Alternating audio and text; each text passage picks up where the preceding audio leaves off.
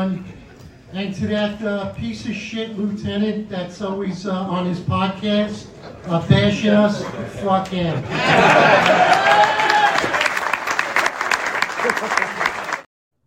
All right, everybody, welcome. New York's finest for Tied and Unfiltered podcast.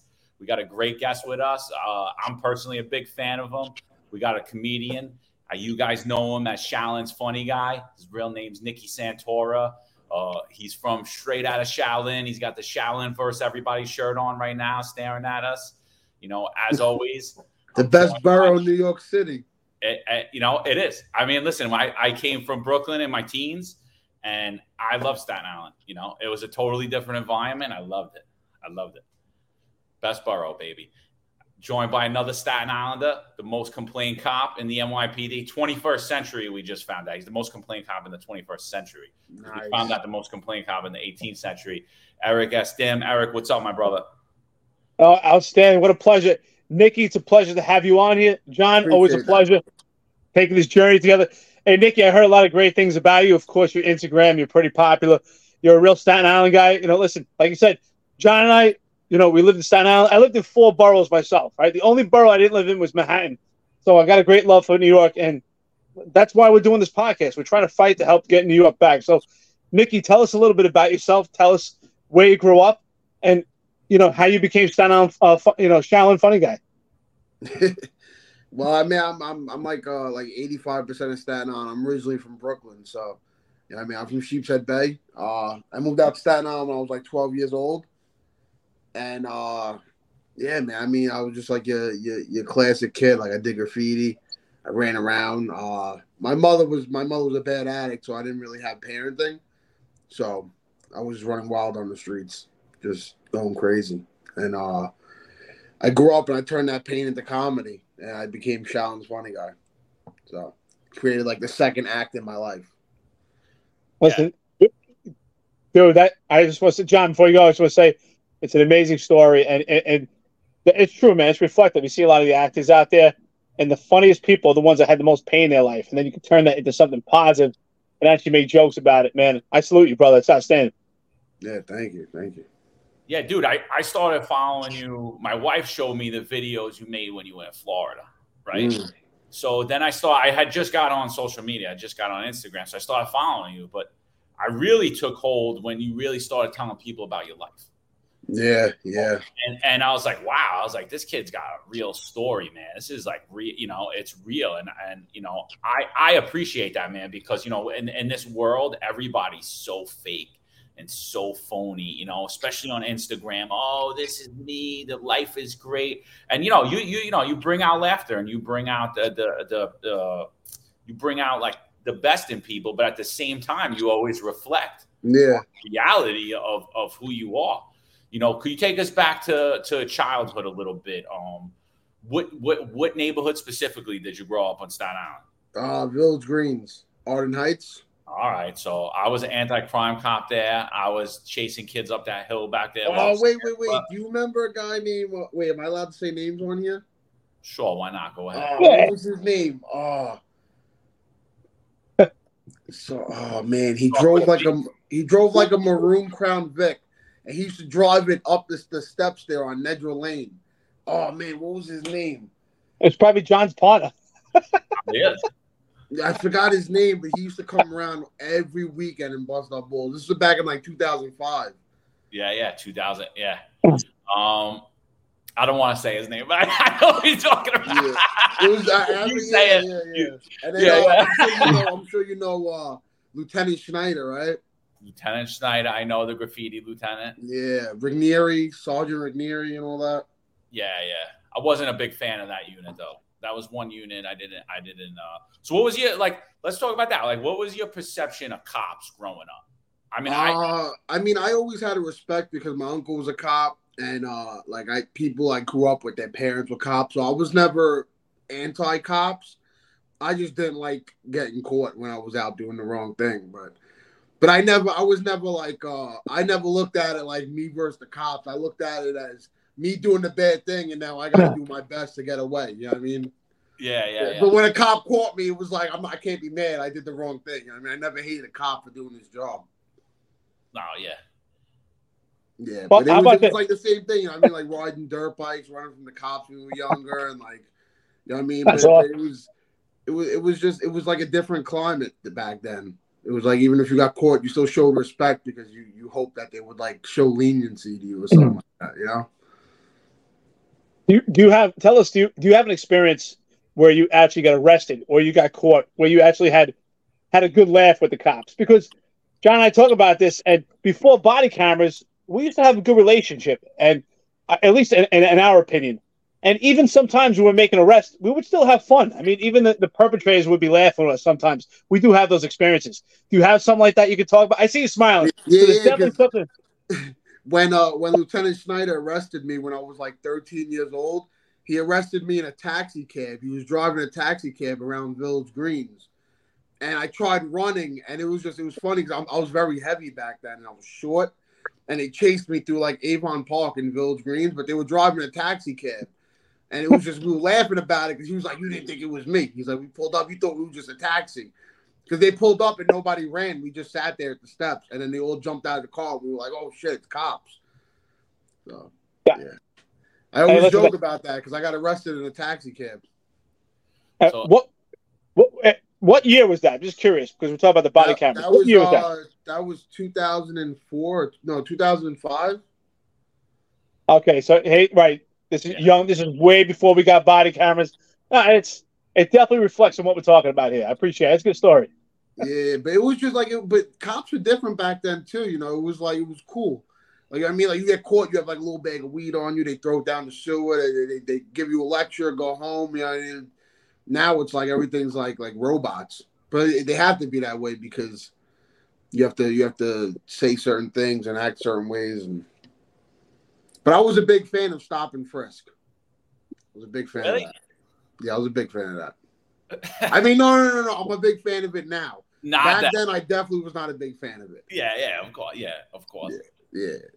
No, absolutely. I, I, I listen. I was always hanging out in the park. I mean, that was the Giuliani era, turning into Bloomberg era, and that's you know, it's broken windows theory. Like they, like it, the, it, the sun creaks down, you're in the park, the cops are rushing in on you.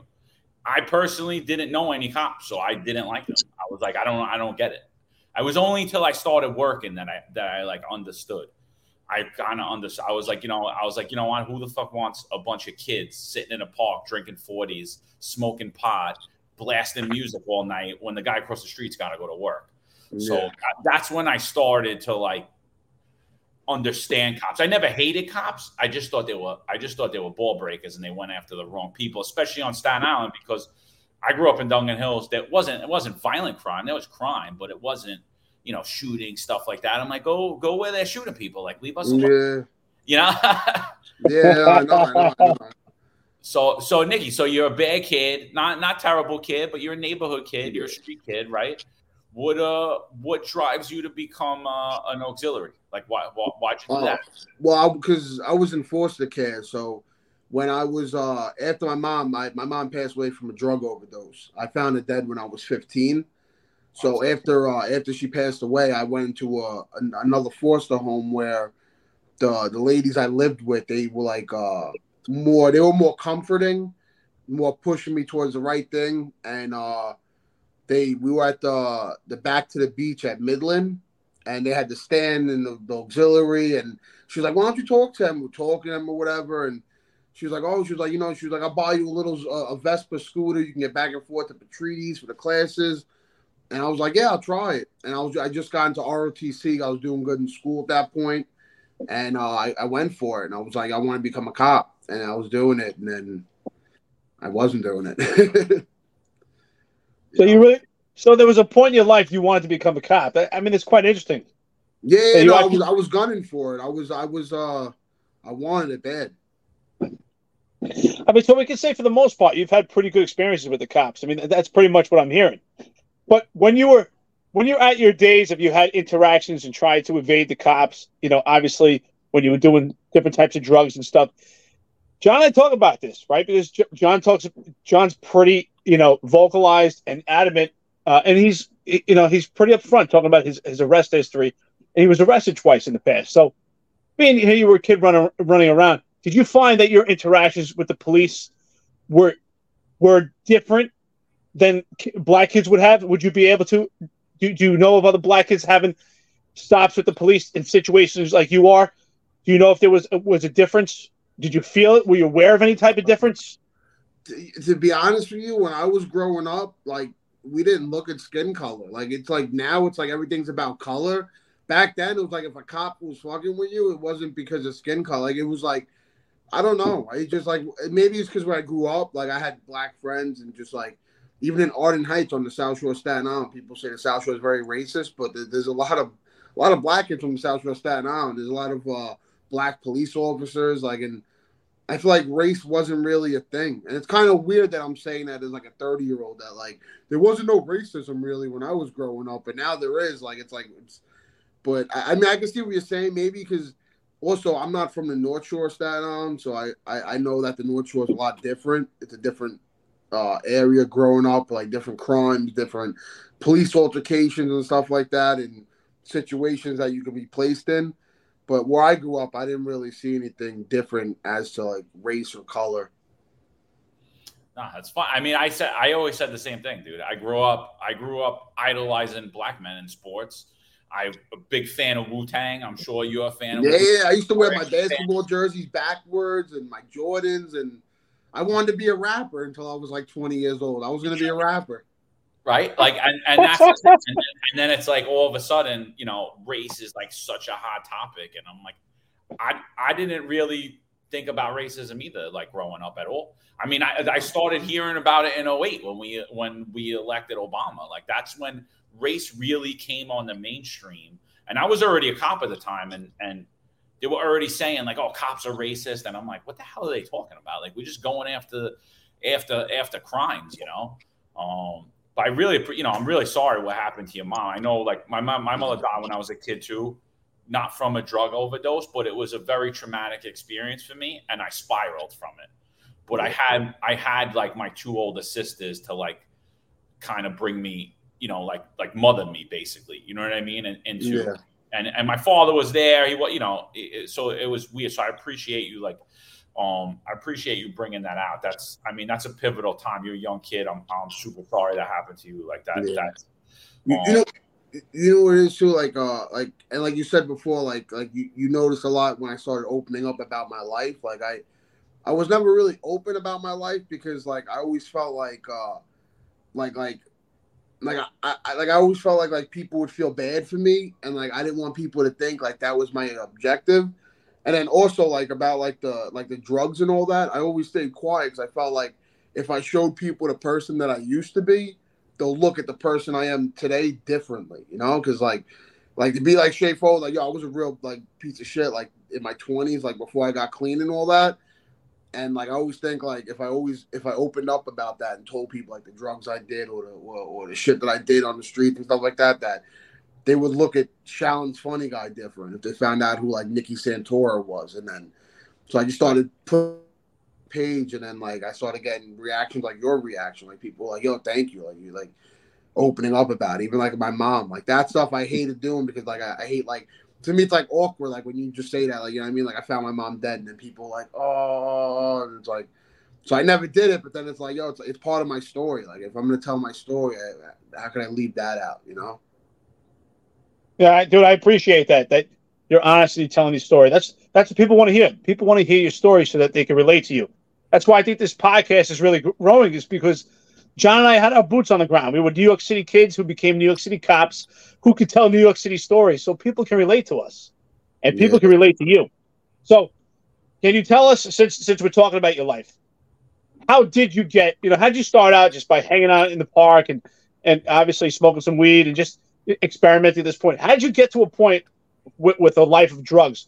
And, and, where did you get to the point that it started to change your life? You know, obviously to, to a negative downturn. Uh probably it was uh senior year. I um I left the foster home I was in, where I was auxiliary cop and all that, where they would like push me to do the right thing. I, I left there to, chase like my first love, and then I was like, I'm gonna go. I'll, I'll be homeless if I have to. I'm not gonna live in a house where they're not going to accept my relationship and i threw it all away and i started bounce surf uh, like couch surfing and then it was at that point where i hit a low and i was just like Like, why not? And at that point, like, I never, I never did like pills or anything like growing up, like, because my mom was always my example. I always looked at that and was like, so I always just like smoked and stuff like that. But senior year, that's when I did it for the first time, and it was just like a like a light bulb turned on. Wow. Yeah. Yeah, that, I mean, w- if you don't mind, what was the first? Was it was it pills? Yeah. Uh, well, like the first like the first pill I did it was uh, like a Percocet, like a blue. It was a perk, yeah. It was Yeah, a- like uh, a blue, like a like a perk Yeah. thirty. because so like I was I was a young cop at that time. I was doing anti crime like right right like early early two thousands, and you know I looked at you guys hanging out as me and my friends when we were kids, right? I was like, ah, they're just dumb kids. You know, I did the same shit. We hung out in the park, drank, smoked pot, move on. But you guys had this added element of these very addictive pills. Yeah.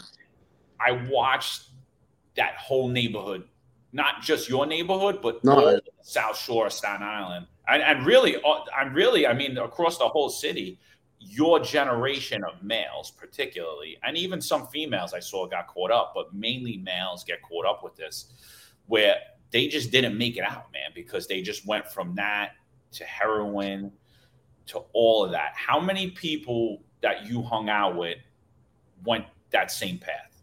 Yeah, I, I could I could fill up shoe boxes with mass cards. Like the like I tell people all the time, like like I'm not from like the areas where like people lose friends to like gang violence and, and, and street violence, like but on Staten Island we lose people to drugs all the time. And it's like I look at the same way. Like I mean growing up you lose so many kids, friends that that you were best friends with that just and it's it's crazy because it's like they died doing something that you did also. It's like it could have been you. And it's like to see that like one day you're sitting next to somebody and the next day they're gone. It's nuts. And like you said, my generation, I feel like, like I feel like the internet and opiates like ruined my generation. Like if it wasn't for that, like it, like I feel like that's what did it. You know, dude, I, I was I was shocked to see this. My first five years on the job, I worked in the one two zero precinct. So I worked in Staten Island also, and and I guess growing up, I was really into sports, um, and I, I I didn't really know too much about. I, I really did not know too much about drugs. I wasn't around it much. I was really into sports. I mean, I grew up in some rough areas, but I really stayed away from it. But I remember working in the one two precinct, being shocked, like, wow, I lived in Staten Island, you know, now working there and I responded because when you're new on the job and someone overdoses or someone dies in the house, when you're young, you, you stay with the person until the morgue picks them up or a funeral home. And I, I, I mean, I could count, you know, more than two hands numerous times of going to houses where someone overdosed. I mean, young.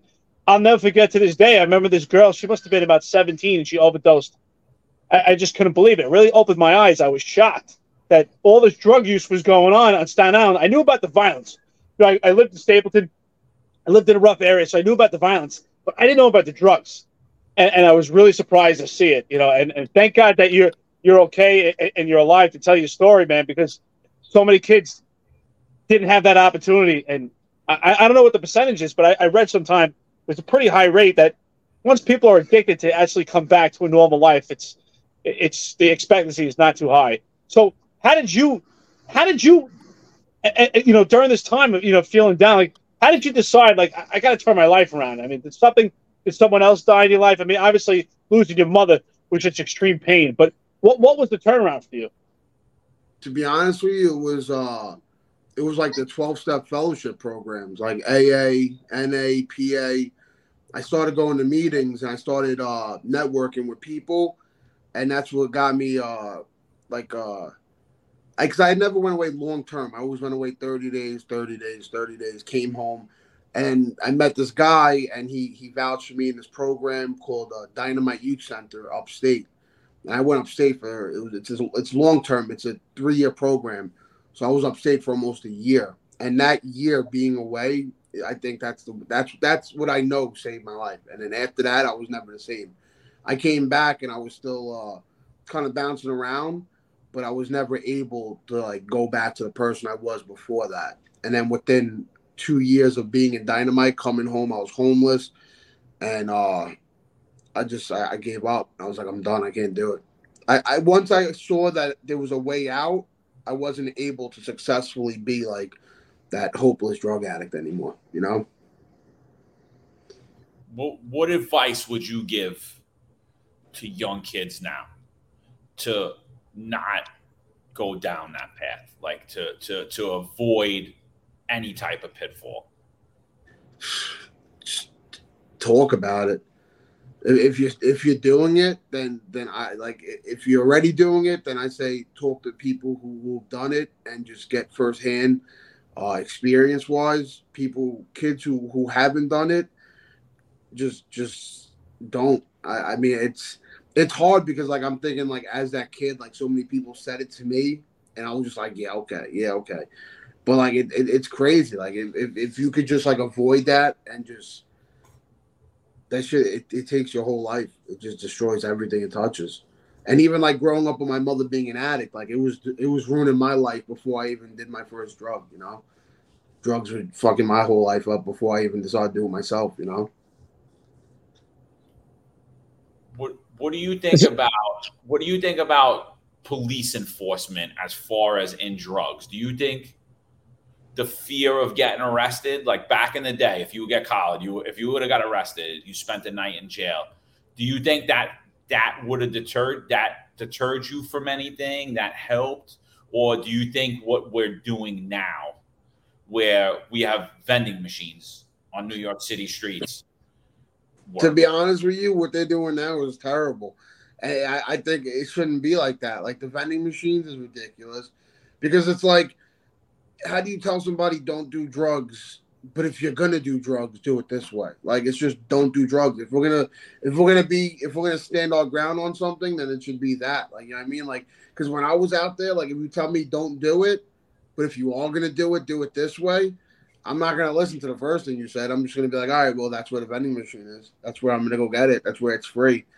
But like like back when like i was younger like i remember when you got caught with like drugs, like like I know Judge Myers on Staten Island was very was very firm. Like I mean, mandated programs, and it was uh you go to the YMCA mandated inpatient programs, but there was also more programs available. Like there's not there's not a lot of programs available right now. Like they closed down detoxes, they closed down rehabs because of COVID, and a lot of these programs never opened back up. But it's like, but they're finding funding for programs for like like safe injection sites and vending machines. It's at like that. That's where my problem is because people like it's harm reduction and it's this and that. It's like that's cool, but why did we get rid of the, the thing that was working? Mm. Why did we get rid of what was working to find something else that's not working? When I know everybody I know who got clean off drugs was because they, they they went to rehab. They spoke to people who came to the rehab and they were going through the same thing. And they, they, there was a, there was a community where people helped each other. Now it's like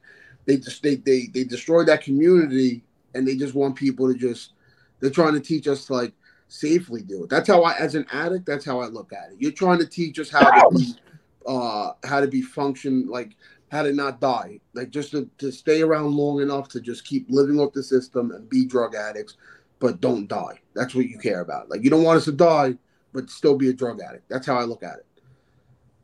That's a good point. You it you know, I, am glad you, you mentioned that because I, I thought the same thing, right? I, I, was working my last eight years of the job as a special operations lieutenant working in housing in the South Bronx. And I'll never forget. So we would, you know, we would meet with politicians, you know, my community officers.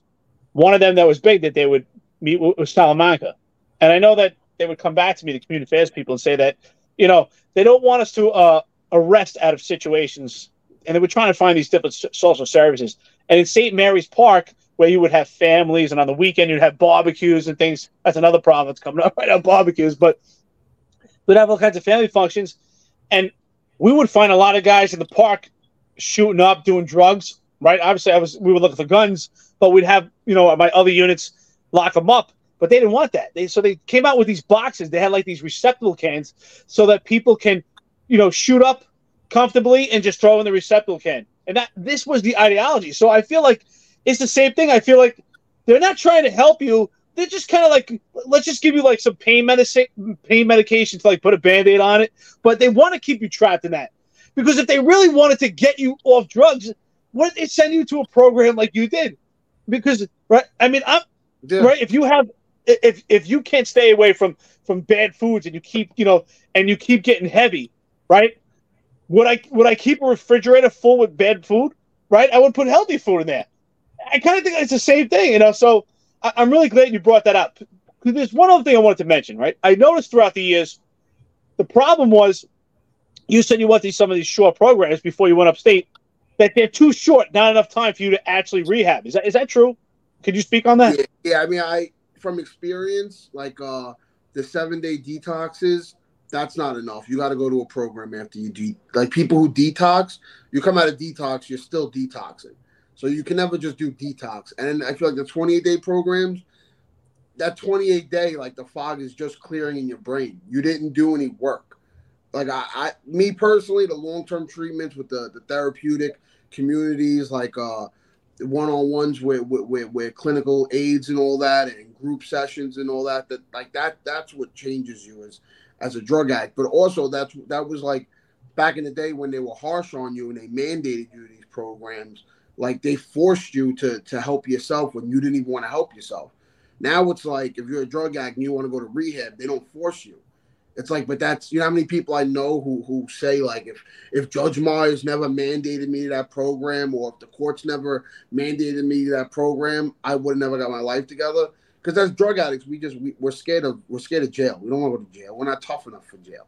So that's that's the last thing we want to do is go to jail. So eh, whenever Myers would be like, boom, 90 days in, in, in St. Christopher's upstate, or you go to jail, boom, you do 90 days. And and a lot of those people, they started those 90 days and they stayed because they're like, I don't want to go to jail, I to go to jail. And then they ended up changing their life. And that that that's that's where it changed. Like you need like that harsh, like it's just it's it's crazy. It's it's just it's it's I'm jealous of people that that are your guys' ages who got to like experience life when it was normal and like have like normal times. Like I just feel like it's just like I guess yo, it's weird that you also said 2008 because not to even like make this political, but I feel like life went to shit after 2008. Like I feel like everything changed after 2008. Like I feel like it's like we've been in a different world ever since. Oh, that's because it did. It sure yeah. did. Right. When Obama said it's time for change, divide and conquer, it was just change and divide. That's it, and it's the new world.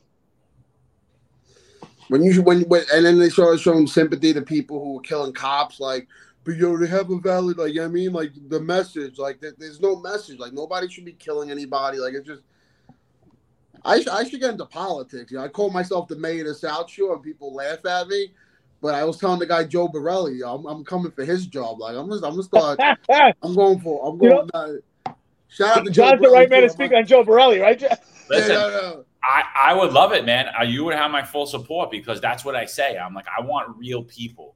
I don't want the kid that went to high school and college and says, I'm going to be a politician. I don't want that guy. That guy's going to create a program for you. He's going to tell police what's good for them. He's going to tell businesses what's good for them. And he don't know nothing about it. He don't even have any life experience. You know, like you would be a good politician, dude. You you would and you would be able to affect change and help people because I mean, just right then and there, what you're saying, right? You're you're able to sit there and articulate why these programs fail. They're either too short, they're too short. That's it. The seven days way too short. The shortest it should be is 28 days, and then there should be something after that because, like you said, you're coming out of the fog, and now you gotta, and now you gotta, and now you gotta step in there. And the same way with this harm reduction, you know. And I always said, like, I have cousins that got caught up. I got nephews that got caught up I got my brother in law got caught up. I got a bunch of people, a bunch of my friends that were even my age that got caught up with all this shit, started taking pills, even though when we were kids, they weren't around. Right. And they got caught up. And the thing that changed them is is the low point of when they were facing jail. Mm. You know, and they always said to me, uh, one of my friends in particular, very positive guy like you, affecting a lot of change. He said that that's the moment that changed his life when he was facing jail. He had been arrested a bunch and he was like, you know, what am I doing? I feel like a fucking loser. Like this isn't the life that that I should have had. This wasn't the life I dreamed of when I was a kid. And so like for me when I was locking people up for using drugs, people like what are you guys doing? I'm like, yo, these kids need help, man. I'm not, I'm not saying put them in jail. I'm saying give them court ordered rehab. These are the kids that are doing the burglaries. They're breaking into people's cars. They're ruining their life. Their life's going to be done. And there's no way out unless we arrest them to get them there. And now we see you could shoot up in New York City and nothing happens to you. It's not even a, it's not even a crime. The cops can't do anything to you. We got people with needles in their arms living on the street, and you're telling me this is harm reduction? To me, I I personally believe that leaving someone in the street without the police locking them up to get them court ordered rehab is putting them on a pathway to hell. What what do you, what do you think about that? I, I think the same exact thing. Like I said, I mean, I, like I had a lot of run-ins with, with Myers, and uh, I was on probation. They, I've been mandated the programs where it's like, I remember sitting in the program like, yo, the only reason why I'm staying here is because I don't want to go to jail. Like if I if I split from this program, I'm gonna end up going to jail. I didn't think like if I split from this program, I'm gonna upset my family or or this person's not gonna talk to me ever again, or I have nowhere to go if I leave here. It was never that thought. It was if I leave, they're gonna send me to jail. And it's like like I, the, the fear of jail, it, it, it helps, and it's just it's like I don't know. I, I don't know why they, they changed all that. I, I feel like it was like uh, I mean I get why they changed it because people probably complained like oh they're being too mean and they're too harsh and all that and but they they need to be like it's not. I feel like in in as as like an mm-hmm. authority figure or like like that kind of job, you can't be lenient. Like you you, you have to be one way. There's no like. I mean, you have to. You just have to enforce the law. It, it shouldn't be like, all right, well, if they're not hurting anybody, just put like needle bins in the in the park. Uh, you know, let's help them not hurt people and this and that. And it's like you're just helping people kill themselves. That's all you're doing. You're not helping them help themselves. You're helping them get worse. There's no solution to that. I agree with you. I think sometimes the only way to help people is to actually, you know, because they can't help themselves, right? When, when you're doing drugs and you're, you're addicted and you're on that path, I mean, honestly, the drugs own you. You don't own the drugs; they own yeah. you. So, right? So we need to step in and help you, and that's why John and I talk about this all the time. You know, the social services sounds great. It sounds all kumbaya. It sounds great, but the reality is, we need to forcibly and involuntarily make people like, listen, here's your choices, kid. You're going to jail, or you're going to this program. And like you said, you didn't know about what, what's the outcome of it, or you weren't thinking about, wow, I'm going to get better in my life. You just figured, I don't want to go to jail. So mm-hmm. they made the decision for you, but it's the best decision. Right. We don't want people sitting rotting in jail, but sometimes people need it.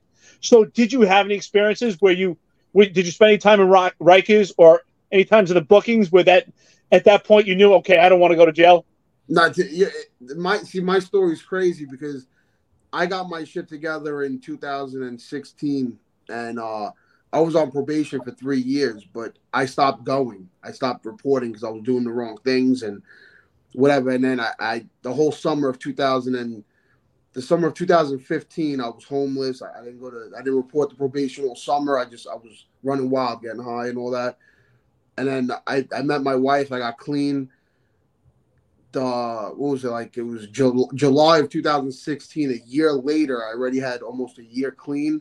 They came and arrested me in my job, and they sent me to Rikers for 30 days for uh for violating probation and all that. So like I was clean. I was getting my stuff together. I was in front of the judge pleading. I'm like, please, please, please.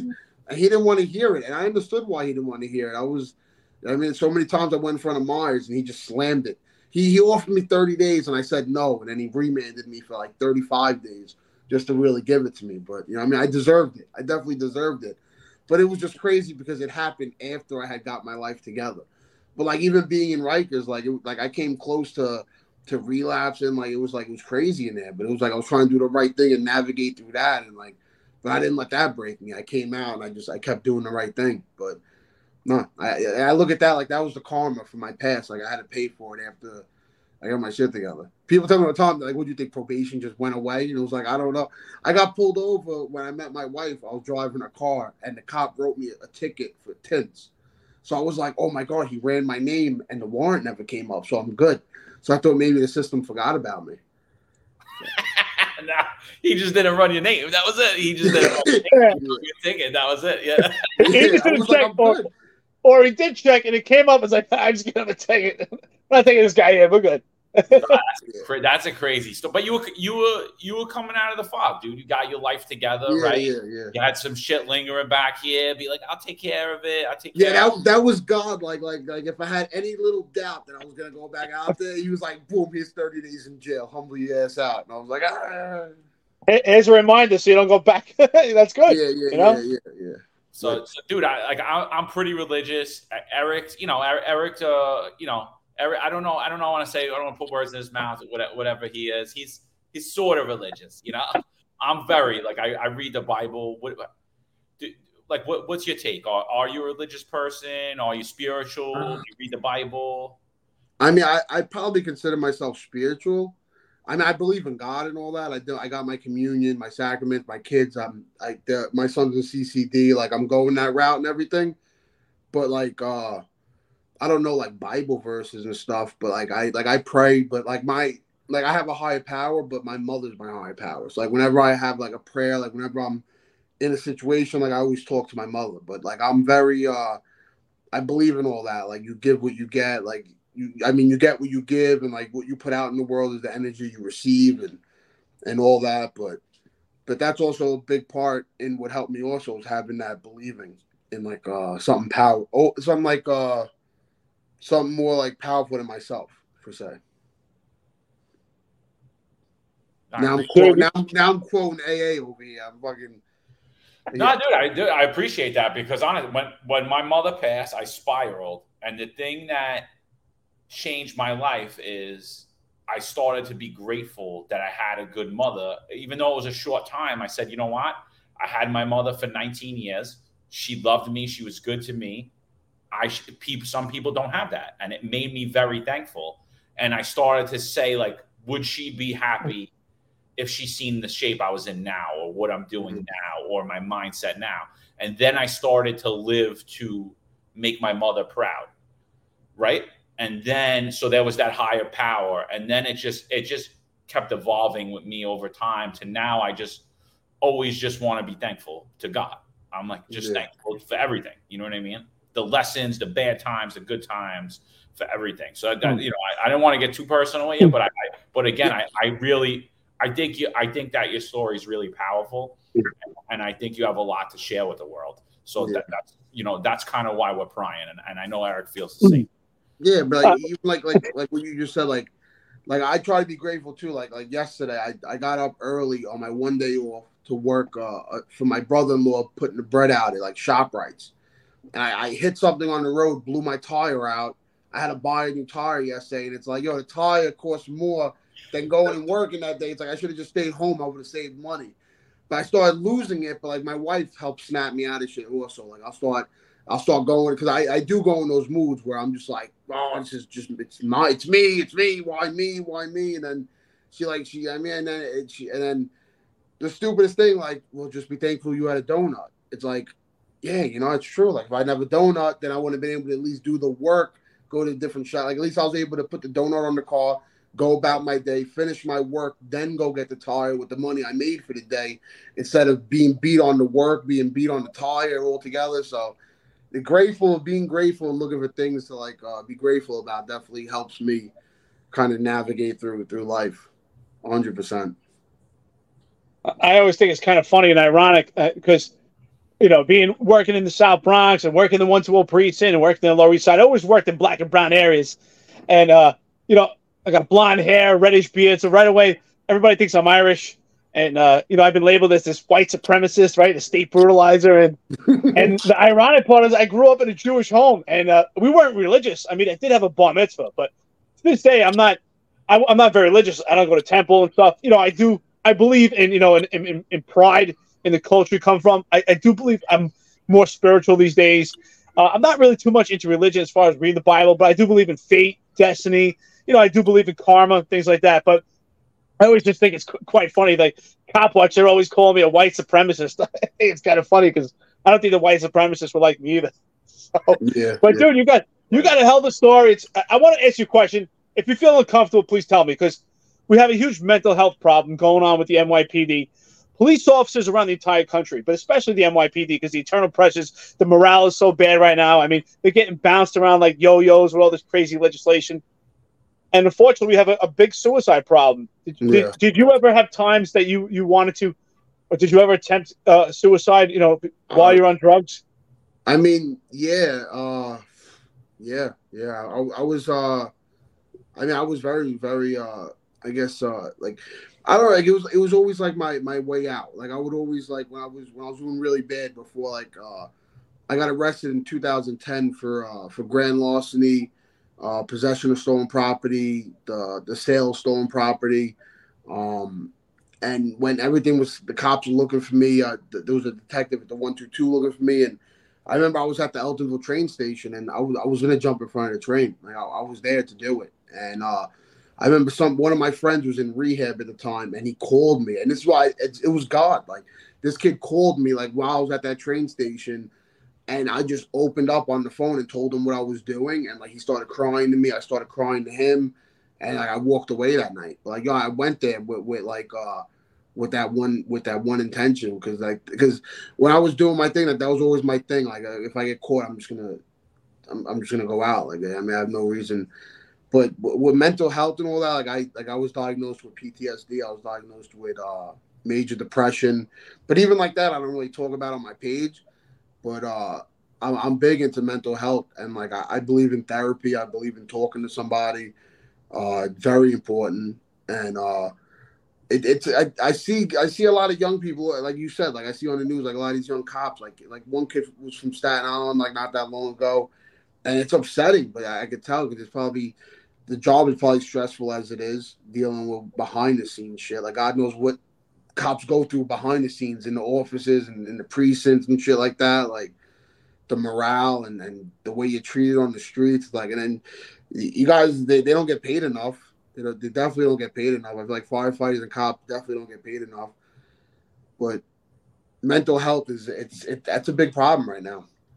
But it's it's that with, with mental health, I feel like they're just they're trying to to to fix it by doing stupid things like like vending machines and shit. Like that doesn't help. Like how about why don't you why don't you open up free therapy like communities and like community centers in these areas with like free uh free free like people don't even have health insurance. Like me, I have uh I have health insurance where I came in, know how hard it is to find like like even like stupid things like my teeth trying to get my teeth fixed from like all the years of mistreating myself like but then it's like all this money's going towards this. It's like, what the fuck? Like, it doesn't make any sense. It doesn't make any sense at all.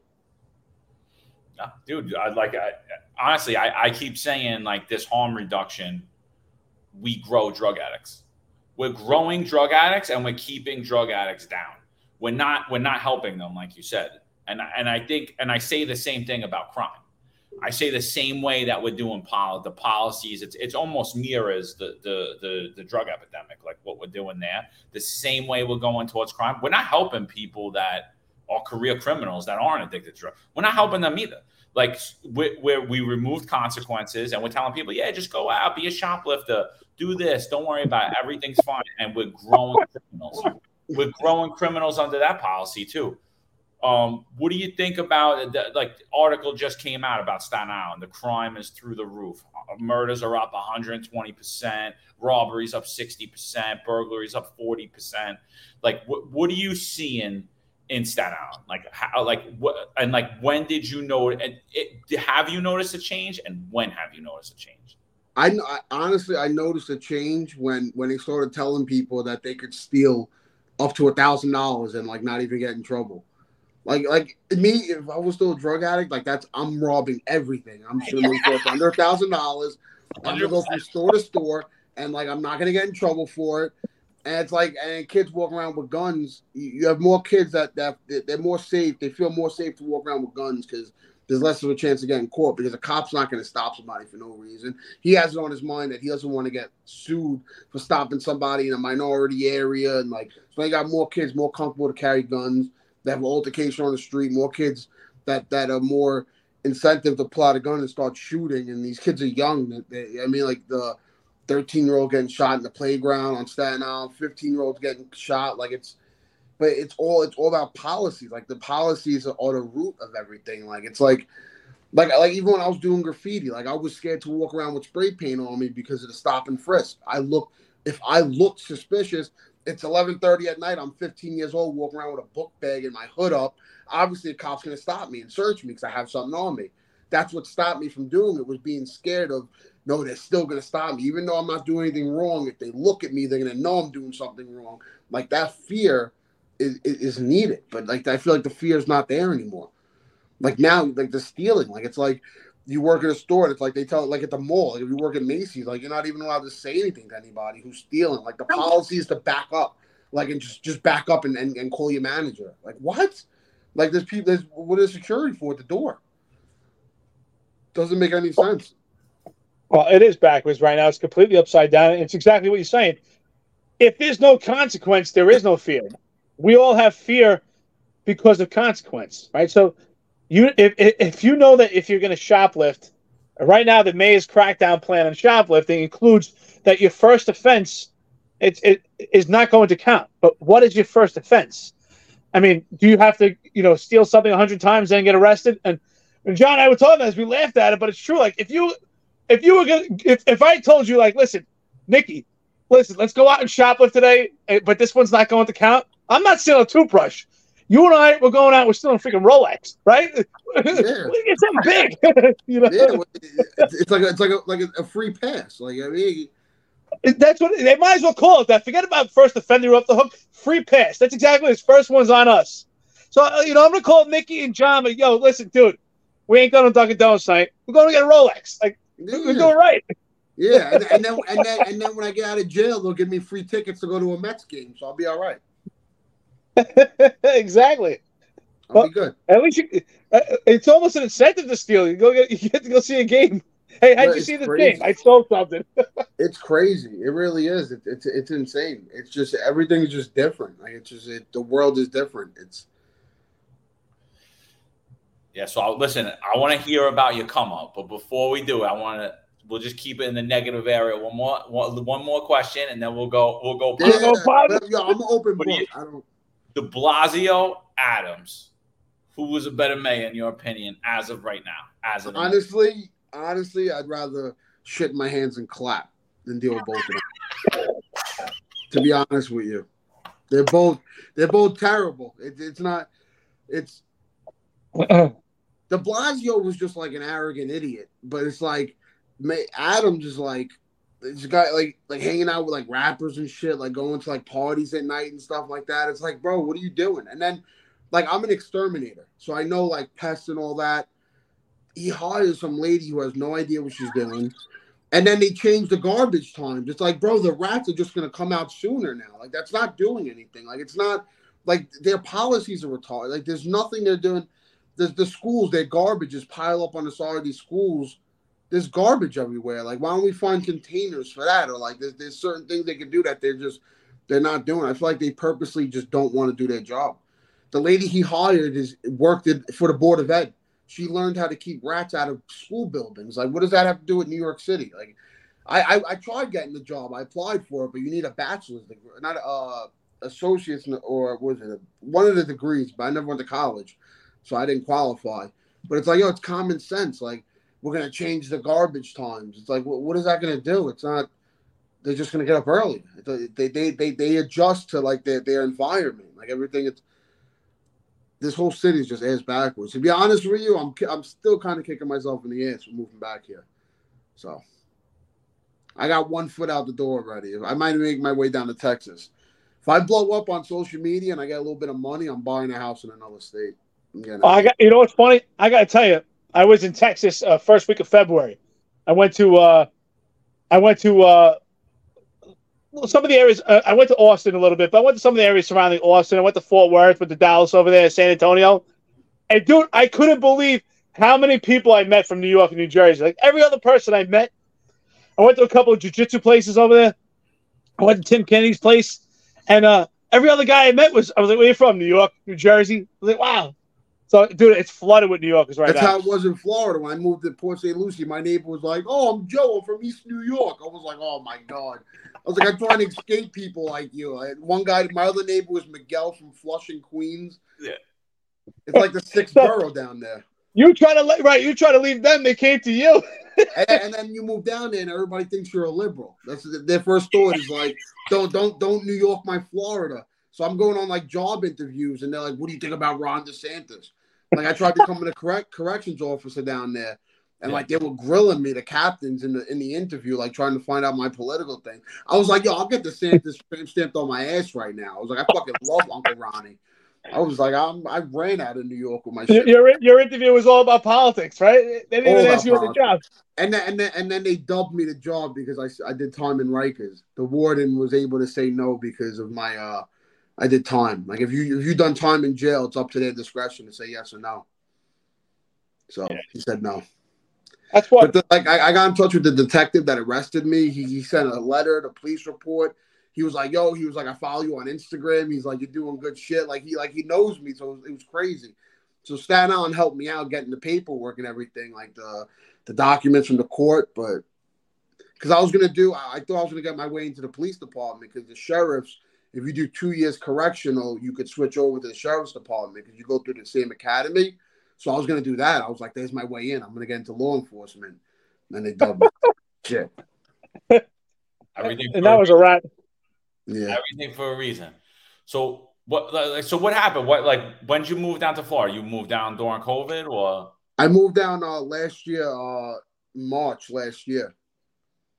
Yeah, and, and then, then I came, and I came back August. And you, so you weren't that long at all. No, six months. Six months I was back. yeah, yeah. And then how'd you start? Uh, like you have a huge following now, dude. You got like a hundred thousand followers on Instagram. Yeah, I mean, this, this I, I, started this way before COVID. Like uh, I started my page in like 2017. Why? Why? What was the thought? Like, what? Why? How'd you like? What were you like? Did you just do it like fucking around, or just for your friends? Like, to be honest with you, it started off with like I didn't want to post things that like my wife's family would look at me weird for. So like I made a separate page that like had nothing to do with like my in-laws. I did a video about jerking a guy off for a Manhattan special, and my wife's grandmother deleted me on Facebook. I swear to God, I swear to God, like, what kind of grown man jokes about stuff like that? Like I was just like, Fuck. Yeah, yeah. I didn't want to oh. be judged anymore, so I, I, made like my own little page. And then at first, like I wouldn't put my face like at the profile picture; it was just a logo. And then I was making memes, and I was like, I'll do funny videos. And then like it just turned into one thing. And then what it was, I was trying to make like I was trying to make like Shaolin's funny guy, and then once I just made Shaolin's funny guy like me, and just became like myself on the page, and like I opened up that I was a conservative. I lost a bunch of followers and shit, and then I you know I mean? I shot myself in the foot. I waved one Trump flag, bro, and it was done. They made a Shaolin's racist guy page with my face and everything. It was bad. They would DM me. They were like, "Your wife loves black penis and shit." I'm like, "Bob, what the fuck?" Like, like I thought you were funny. You're just another racist from Staten Island. People going crazy. It's like, oh, I waved one Trump flag. One Trump flag it was a Trump 2020 flag. Like I was drunk with a bunch of conservatives in Pennsylvania. My father-in-law lives up there. You're probably thinking about going back to Florida. I'm still thinking about it. Go to Texas, man. Texas is great too. But Texas, a lot of Texas is going blue. Like I said, when I was Fort Worth, Dallas was cool, but around Austin, it was a lot like New York, the politics. Yo, to be honest with you, I feel like pretty soon I'm gonna have to leave America at this point. You, you might have to. That's where it's going. I feel like all these politicians all like know what's coming, and they all like they're all gonna bail to like China or something. Like they already have like preset plans with these people, and they just let America go down the toilet because it's like some of the shit they're doing these days. It's like yo, it's like they want us to just die. Like, you know what I mean? Like the other day with the with the Canada on fire and the smoke and the skies are yellow. I'm like, I'm not falling for this shit. I'm like, they're gassing us right now. Like they're, they're trying to take us out. That's what it is. Did you did you have your COVID mask for that? Me, no. I'm still not even vaccinated. I still never uh, got oh, vaccinated. I told my wife, I said, I said, my sperm's gonna be worth money one day. what would you think? I just, I just openly, I just openly said that, and I, have been showing a fake COVID card to get into restaurants for the last three years. yeah, that, that's what really made me leave New York. Was like I had to make a fake COVID card for my son to eat at Dave and Buster's. I was like, this is bullshit. I was like, I can't live here. No, yeah, that's why I left too, dude. That's why I'm in Florida. That's why I left the police department and everything. I was like, fuck that. I was like, I'm not getting vaccinated. Yeah, like, Terminix. Terminix wanted me to get vaccinated. I never even went back to Terminix. Yeah. Wow.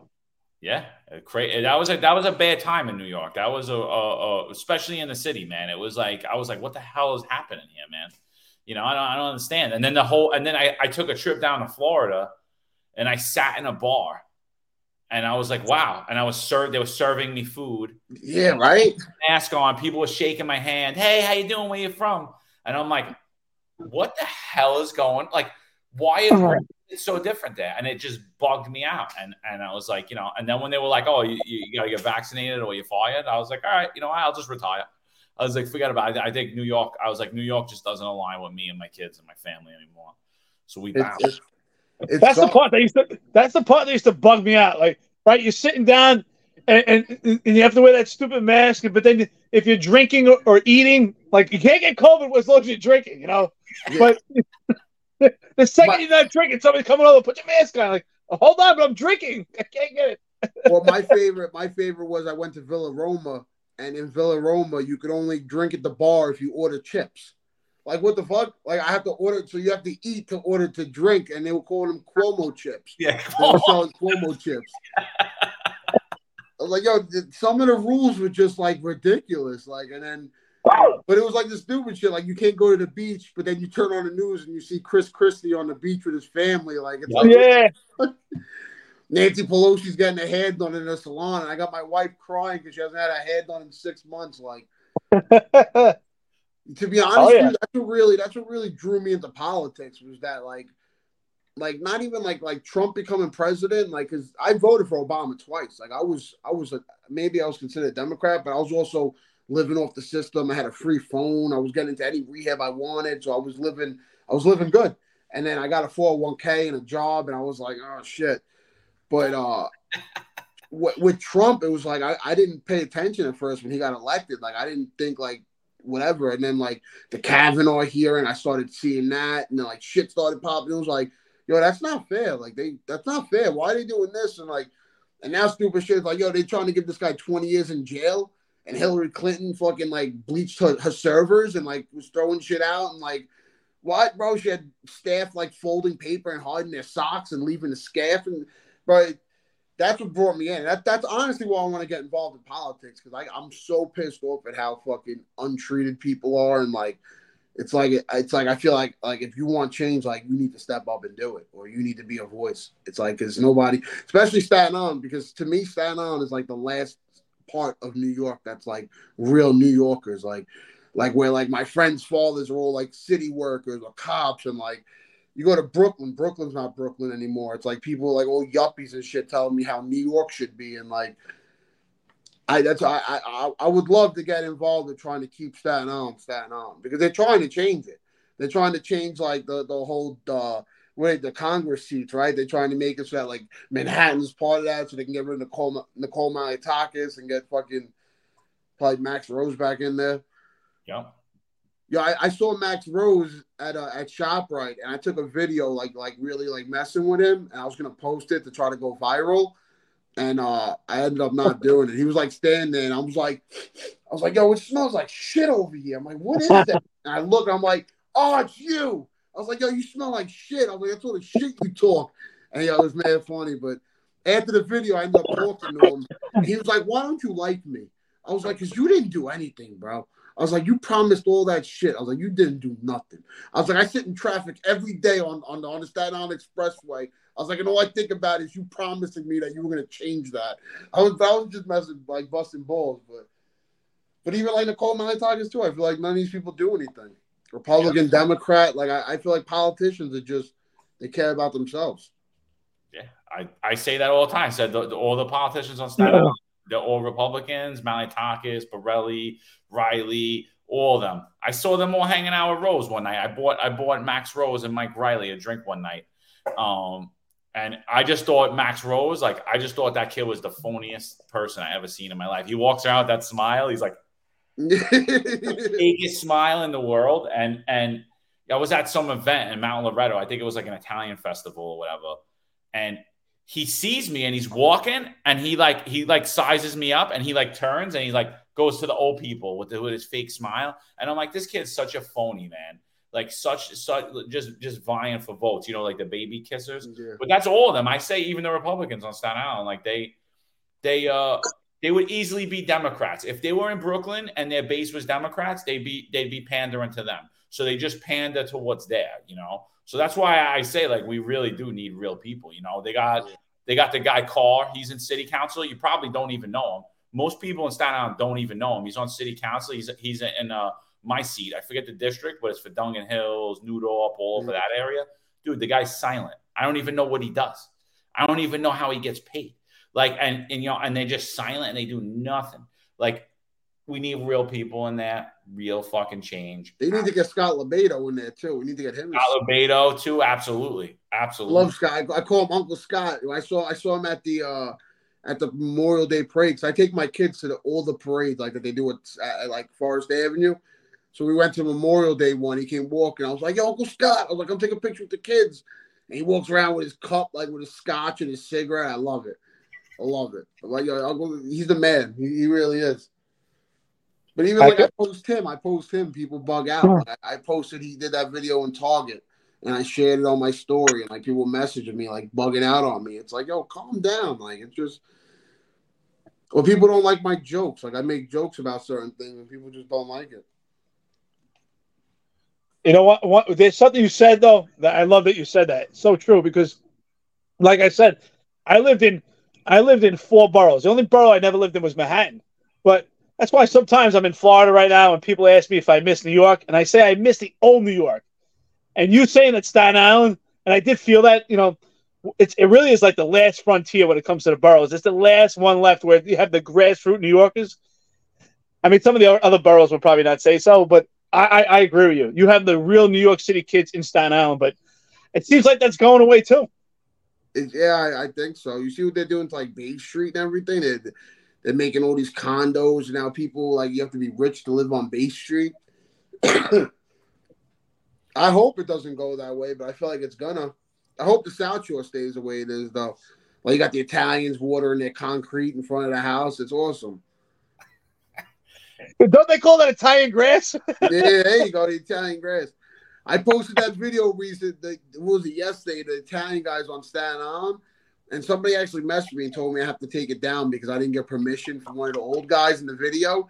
But it's four old Italian guys, and they're like super salt, blood pressure, blood pressure, mozzarella, mozzarella, Bensonhurst, Bensonhurst, and they're all like going back and forth. I saw that one. You had you had like the words. I saw that. Yeah. and uh, somebody messaged me. They were like, "Yo, this guy wants you to take it down." It's like, oh my god, man. People who, who- so who- who contacted you, man? Yeah. You got you got a phone you got a phone call. They said we're gonna have a sit down. You're like, oh, all right, I'm good. Yeah, you'd be surprised. Like I made a video about that girl Angelina from my uh from Jersey Shore. She Yeah, ended up contacting me. She was like, "Take the video down." I was like, "Cash out me five hundred dollars." I was like, "Pay me five hundred dollars. I'll take the video down." I, I had beef with uh, I had beef with uh with Karen Gravano because I made a joke about her dad. She ended up posting me like going at me. It was crazy. Oh shit, People are just too sensitive, dude. People that's so funny. too Yeah, sensitive. I, I troll. I troll though. Like I like I'll say like Staten Island got the best pizza and bagels because I know I piss off other people in other boroughs. Like they get involved. Oh.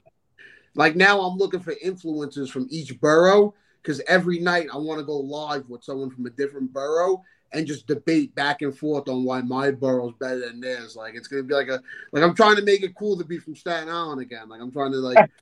And it's working because people like a call like people reach out to me. They're like, "Yo, my girlfriend showed me a video. Like, yo, look at this kid from Staten Island. Like, people from other boroughs are starting to see me and shit like that. So I'm trying to like just like big up Staten Island as much as I can. Listen, Staten Island does have the best pizza right now. I don't care what anybody tells me. You know what it is? Like Brooklyn has a lot of good pizzerias, but like I feel like Staten Island for like where like you could stop at any pizzeria and your chance of getting good pizza is more higher than like another place. Like Manhattan, everybody's got dollar slices. There's no way those dollar slices are good pizza. That's fake trying to with prices. That's fake cheese. That stuff's terrible. Yeah, it Terrible. Really is. Manhattan Well, is so- terrible. Have you been in Manhattan recently? Bro, weed shops on every corner. It's just it's it's like it's a shit show in there. I, I tell people that too. I'm, I'm like, yo, Manhattan is just a homeless person wearing a Gucci belt. That's what Manhattan is. and people don't believe me. It's like, yo, it's a fake. It's a, it's not real. It's not really like. I mean, there's some areas like I'm sure the rich parts of Manhattan, but the lower side are terrible. Hey Nick, if you if, if, if you if you were gonna send uh if you were gonna send Dave Portnoy from Barstool Sports over to Staten Island, what would you what what pizza spot would you say is the best? Mm. I gotta say Nona's and Great Kills. Nona's. I mean, I, I everybody says Denino's. I don't want to go to the go-to like Denino's or Brothers. I did a competition recently for the best pizza from Staten Island. It was a uh, battle to Shaolin Pizza, and uh, Brothers Pizza is the one who won. Majority yeah. of the island voted for them. The grandma pie there. Yeah, yeah, yeah. Yo, they're cool. Good. They're cool. They they invited me down. I went down there. I took some pictures with them. They sent me home with food for the family and shit. Yeah, yeah. Yeah, really good pizza. pizza. There's tons of good pizza though. Like I could Lee's is good. It's a different type of pie. You know, like there's all different types of pizza on Staten Island. Like there's a there's a spot called El Forno in Pleasant Plains. They make a better upside down pie than L and B. Same Bro. thing with Lorenzo's. Lorenzo's in uh in Dungan Hills, they have an upside down pie that blows L and B out of the water. Hey John, you remember you remember a couple years back? I'm not sure if you know about this, Nicky. You you might know, especially if you're into pizza. A couple years back, right? There's two brothers that two the two brothers that own it. I think they live in Huguenot, in houses right next to each other. One was filed by some by a gunman. He was robbed and shot right in front of his house. I think you must have been working there, right, John? Yeah, yeah. Oh uh, yeah, he was. Uh, I, think. I think it was Ciro's, right? Uh, there was a guy from Brothers. Oh, it was from Brothers. The guy. The guy was from Brothers. And Ciro's, though. They lived by Ciro's then. Yes, yes. They, they were in Huguenot, yeah, yeah. right? It happened in Huguenot, right? Yeah, but they fo- they followed him from. So they followed him from the pizzeria. They followed him. I think it was a couple gunmen trying to rob him, and they shot him in front of his house. And I think the two brothers lived right next to each other in Huguenot. Oh shit! Yeah, John, you, you must have knew about the job. You know what's crazy? I uh, I went to high school with that kid who killed that Gambino mob boss in uh in Todt Hill. Well, kid, what was uh, that? Was that was that a hit or was he really crazy? Nah, bro. The kid was out of his mind. Like a week before that, he was trying to recruit people to go to Nancy Pelosi's house to arrest her. Yo, the kid, bro, the kid was out of his mind. Like he was crazy. But he wasn't always like that. Like he was a clean cut Italian kid in high school. And like the years when Trump became president, I guess he just went over the deep end. He was he had another Instagram that was like a fake Instagram with like all like political stuff. And then it was like, yo, he killed uh he killed the Gambino mob boss, and everybody was like, yo, what the fuck? And yeah, and then he was in the court. he wrote Trump on his hand or something like that, and it was like uh the the QAnon symbol and whatever yeah, yeah. it was. Yeah, kid, it definitely, it definitely wasn't a hit. He definitely has nothing to do with the mob, though. Definitely not. I'm, I'm gonna get a little QAnon now. Would uh, what do you think that smoke was? Because I, I was like, I was like, I don't see no videos of fires. Yeah, no firemen there. Nobody, we don't see any, any like the the main like branch of the F uh, of like the firefighters in Canada said they were on standby. They never went to the fires. Like uh, it was yellow. Why, why was everything yellow? I don't get that. Like the sky, everything was yellow. I feel like with smoke it would be great. No, like why was everything yellow? I don't know. I don't know. But like I said before, I don't trust it. I don't trust it at all. I don't trust any of this. What do you think, Eric? Uh, you know what? Listen, I don't want to sound like a big conspiracy theory, but it sounds like bullshit to me. Honestly, they got everybody. I, it sounds like they're preparing everybody for another COVID or something. I mean, even my mother was talking to her. She's like, "I gotta wear my mask outside because the sky's yellow." I don't yeah, listen. I, am not. A, I wasn't. They What's wanted that? my kids. They, they wanted my kids to wear masks to school. I told my wife, I was like, "You're not putting fucking masks on them." Yeah. I was like, "For what?" I was like, "They're inside the building. Were, were they wearing masks? Were they gonna be sitting inside the building with masks on?" I, I, I guess they figure they start with the most liberal place, Canada. I know, but it, it, it's just crazy. It, it really is. I, you know, I don't, I, I don't want them to boot, boot us off YouTube because they're saying we're putting out misinformation, but this just doesn't sound right. It doesn't add up. yeah. Yo, if, if, if, if, we're gonna if we're gonna put our tinfoil hats on right now, I heard that guy Justin Trudeau or whatever. I heard that's uh, Fidel Castro's son. What? really? That's you never know. I, I, don't like that. I don't care what he is. I don't like that guy. I don't like him. Yeah, yeah, he's You know what he reminds me of? He reminds me of like the the the, the kid from like Ohio that moved to Brooklyn and he lives in Williamsburg. He's yeah. like, I'm from Brooklyn. He's got his like sandals on. I'm like, yeah, I'm from Brooklyn. Bro. Yeah, yeah, yeah. The guy. Oh, the guy, I hate that. Like, uh, like when I lived in Florida, people were like, "Oh, you're from New York? I'm from New York City. Oh, yeah, where you from? Syracuse. Like, you're not from fucking New York City. like, you're not from New York City. You're from upstate. Like, it's not even or like Long Island. Like, bro, you're not from New York City. You're from Long Island. That's like Connecticut. So, so, dude, what's up with uh, what's up with your stand up, bro? Like, what uh, what uh, like I saw you did you did a couple of stand ups. I saw you did a big one. Uh, yeah, to, I think. Um, to be honest with you, like I, I, I found like a real like a uh, like a love for it. Like I've been writing down. Like I love like uh like working on material and everything. It's just life is just so crazy, bro. Between work, the kids, trying to find second income. Excuse me, like working after work and because yo, in New York City, you got to have like three jobs and you got to do a little illegal shit. Like that's what you got to do right now in New York City. I'm trying you. So, well, I just just want to remind you that the mayor's crackdown on shoplifting. Your first offense doesn't count. So go out, get yourself a nice uh, Rolex. You can sell it, right? And then after that, if you have a problem, you just go to the kiosk, and then they'll give you social services and tell you how not to steal. Because it's bad for you. And then worst case scenario, I just go down to Mexico and I just sneak back into the country, and I get everything for free. That's that's hey, that's, that's hey. my last hey, listen, if, if, if, we go to that vending machine and get some of that stuff, how much could I make for selling some condoms and crack pipes? How much could you know, I make? They, they're giving like these cute little orange uh, plastic razor blades too to chop your drugs up. You see those? Oh, and, then, and, what? and then the straws, the straws are like glitter. I want to know if those straws are plastic because I want to know why I can't get plastic straws in 7 Eleven, but the fucking crackhead can get plastic straws with a sniff kit. And it's like yo lip balm and everything, so you don't burn your mouth on your friend's crack pipe. It's just it, it is mind blowing. Like, and it's like I'm a 30 year old. How, how am I a 30 year old saying that this is mind blowing? Like these people in politics are like 50, 60 years old. Like that's why I, I know it's bullshit because I know these people know that it's wrong. Like there's no way that these people don't know in their minds that they're just ruining it right now. Like this, I that's how I feel with New York City. The way they, they the way they're just making things and just like with COVID, I feel like they were just throwing shit at the wall and whatever was sticking was sticking. like you said, the restaurant, like you can't wear your mask if you're standing up, but if you sit down, you can take it off. It's like oh, COVID. you can't get it when you're drinking. Yeah, or, like, Burger, or like the, the, the, I went to Burger King. I couldn't go inside Burger King because of COVID, but I was able to handle my money through the drive-through. It's like I'm not wearing gloves. She's not wearing gloves. She's touching my money. It's like, but I can't come in there and just order food. Like it makes no sense. It made yeah. no sense at all.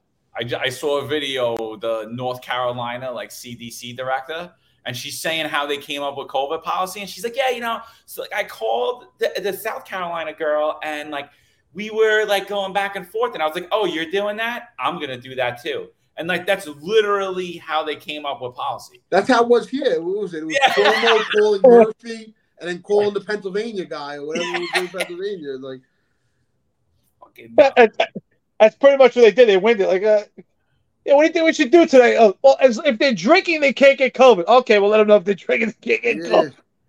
It was, yeah, it was nuts. It, it, was nuts. It really was. And it was like, and then what I didn't like was like if you talked about it, like you were ridiculed. Like as a comedian, I wasn't allowed to like have like a voice or like I wasn't able to joke, especially like the whole Hunter Biden thing. Like, like I can't joke about. I it, it, it's just retarded. I did a video when when Biden got elected, and it was like Hunter Biden like doing a line, and like he stood up. He's like, "Oh my god!" Like the inauguration was today, and like they took it down because they said I was promoting like drug use. But it's like, come on, like you kidding me? There's kids like taking Xanax on Instagram, and they, they they're able to do that. But it's like, I did the video about Jeffrey Dahmer. I said he was killing gay people, and I got banned for promoting violence against the LGBTQ community. It's like what? Netflix just made millions of dollars off this this docu this docu series, and I can't even talk about it. Like it's the shit made no sense. yeah, no, they, they, dude, they hate real stuff. I mean, the, if the, I was a liberal, if I was a liberal, I'd be a millionaire right now. If I was a liberal making jokes about Donald Trump, I probably would have went viral. Hundred percent. You'd have millions of followers. You'd be on every news station.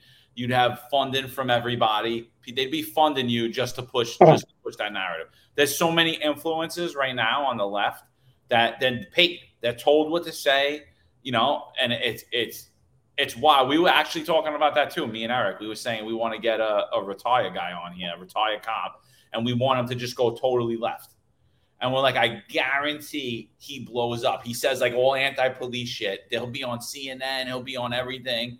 You know, like I'll, I'll get called on the news sometimes. Eric will get called, but they're like iffy with us because they don't. They know we're gonna say what we think. You know what I mean? Yeah. So it's like it's you know if they don't want to hear it, they call the other guys. You know. so Yeah. They'll- they'll- you know, they'll speak to us and like, you know, we'll we'll give them a quote, John or myself, and it's it's it's the truth about police. Like, uh, uh is there anything else you can say? Like, no, that's it. We know pretty much in that quote. That's like, all right, exactly. Let- Let's call let's call the guys that say, oh, give the cops a hug. You know, be Yeah. thankful. You know, John, I tell the truth. Like, listen. Bottom line is, these cops are pussies. Or no, these cops did a good job. Next. yeah.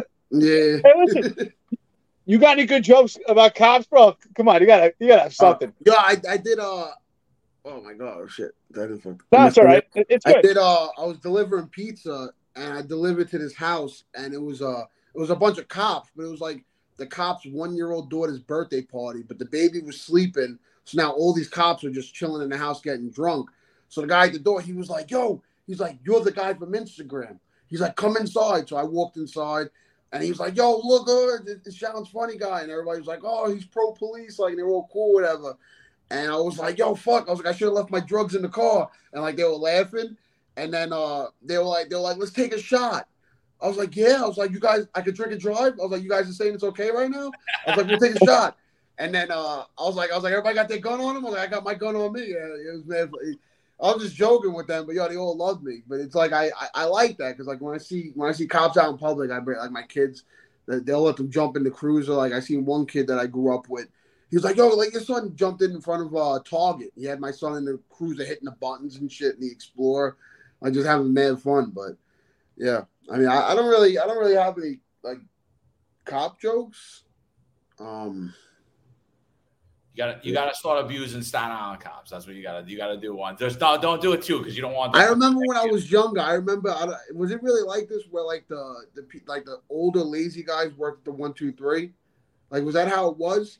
Because like growing up on the South Shore, of I Staten mean, Island, I felt yeah, like I mean, kind of. I of. felt like I felt like I never dealt with young cops. Like like growing up, like in, in Huguenot, Arden, like I feel like it was always older guys. Like and then now, like being now that I'm older, I see like a lot of younger cops at like the one two one, like stuff like that, or like the one two zero. I know a couple of people. I got arrested once. I was at the one two zero, and I'm in the cell, and the kid, I'm not gonna say his name. He's standing there, and I'm like, yo. I'm like, it's me. I'm like, it's Nicky. I'm like, and he's looking right at me, and he's pretending like he didn't know me.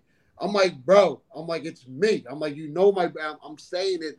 I got so mad. I'm looking at the people in the cell. I'm like, this motherfucker pretending he doesn't know me. I'm like, this fucking ridiculous.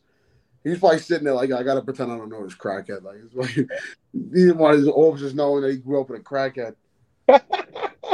Yeah, yeah. No, but when me and Eric came out, it was a lot of older guys. Like the whole job was older. Now you don't have older guys staying on patrol like doing police work anymore out in the street. They get off the street or they move up or they retire. You know. My uh, I had a, a buddy of mine. He got uh, he was an officer. He got shot in Brooklyn.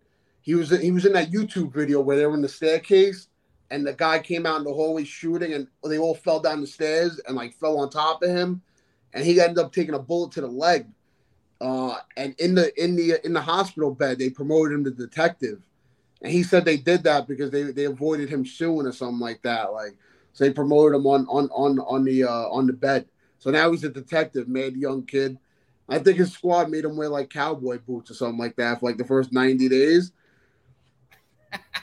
That shit's cool. I know, I know, a lot, I know a lot of cops. A lot of kids I became cops, and also being an exterminator, I meet a lot of cops on Staten Island, and they all give me PBA cards as as tips. I Oh, you my- can forget those right now.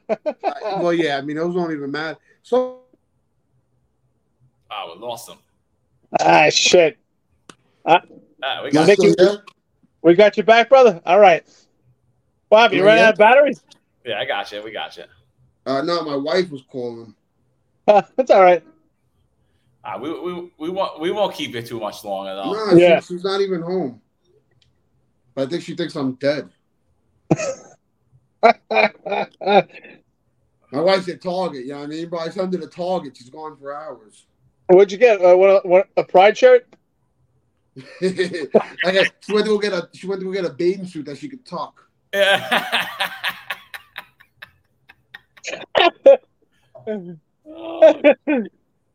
Oh my god, Funny dude! Listen, I, Yeah, I- I really appreciate- crazy. what's that? Target's crazy. I mean, I, Oh I- yeah, all these companies. I, I don't get it. Like, how come in June, like, you don't see that that's fake? That these companies never express like pride just in June. Like, it's like, and, and then and then the like the Air Force did it, and and then people complained, and the Air Force took it off. They made like the the rainbow uh, logos. Yeah, everybody's doing. it. The White House did it. They dropped the whole flag, the whole thing. The, Yeah. where, where, I- I I uh, I took my kids to the St. Patty's Day parade here on Staten Island, and they were so mad that that they weren't able to like like fly their flags. They had people there handing out like rainbow flags to kids, and to me, it's like yo, like that's just fucked up because kids don't know what it is, and now you got kids waving them, and you're gonna take pictures. And, and post them on SI Live and all that, and be like, look, even the kids showed up to support. And it's like, no, these kids are just waving rainbows. Like, and then I made the meme. It was like I thought I went to the St. Patty's Day parade, but it ended up just being the Winter Pride parade or something like that. And people like you're homophobic and all that, and they tried canceling me. And it was like what? And I'm arguing with people. It's like I had lesbian foster parents growing up. It's like I- people get me pissed.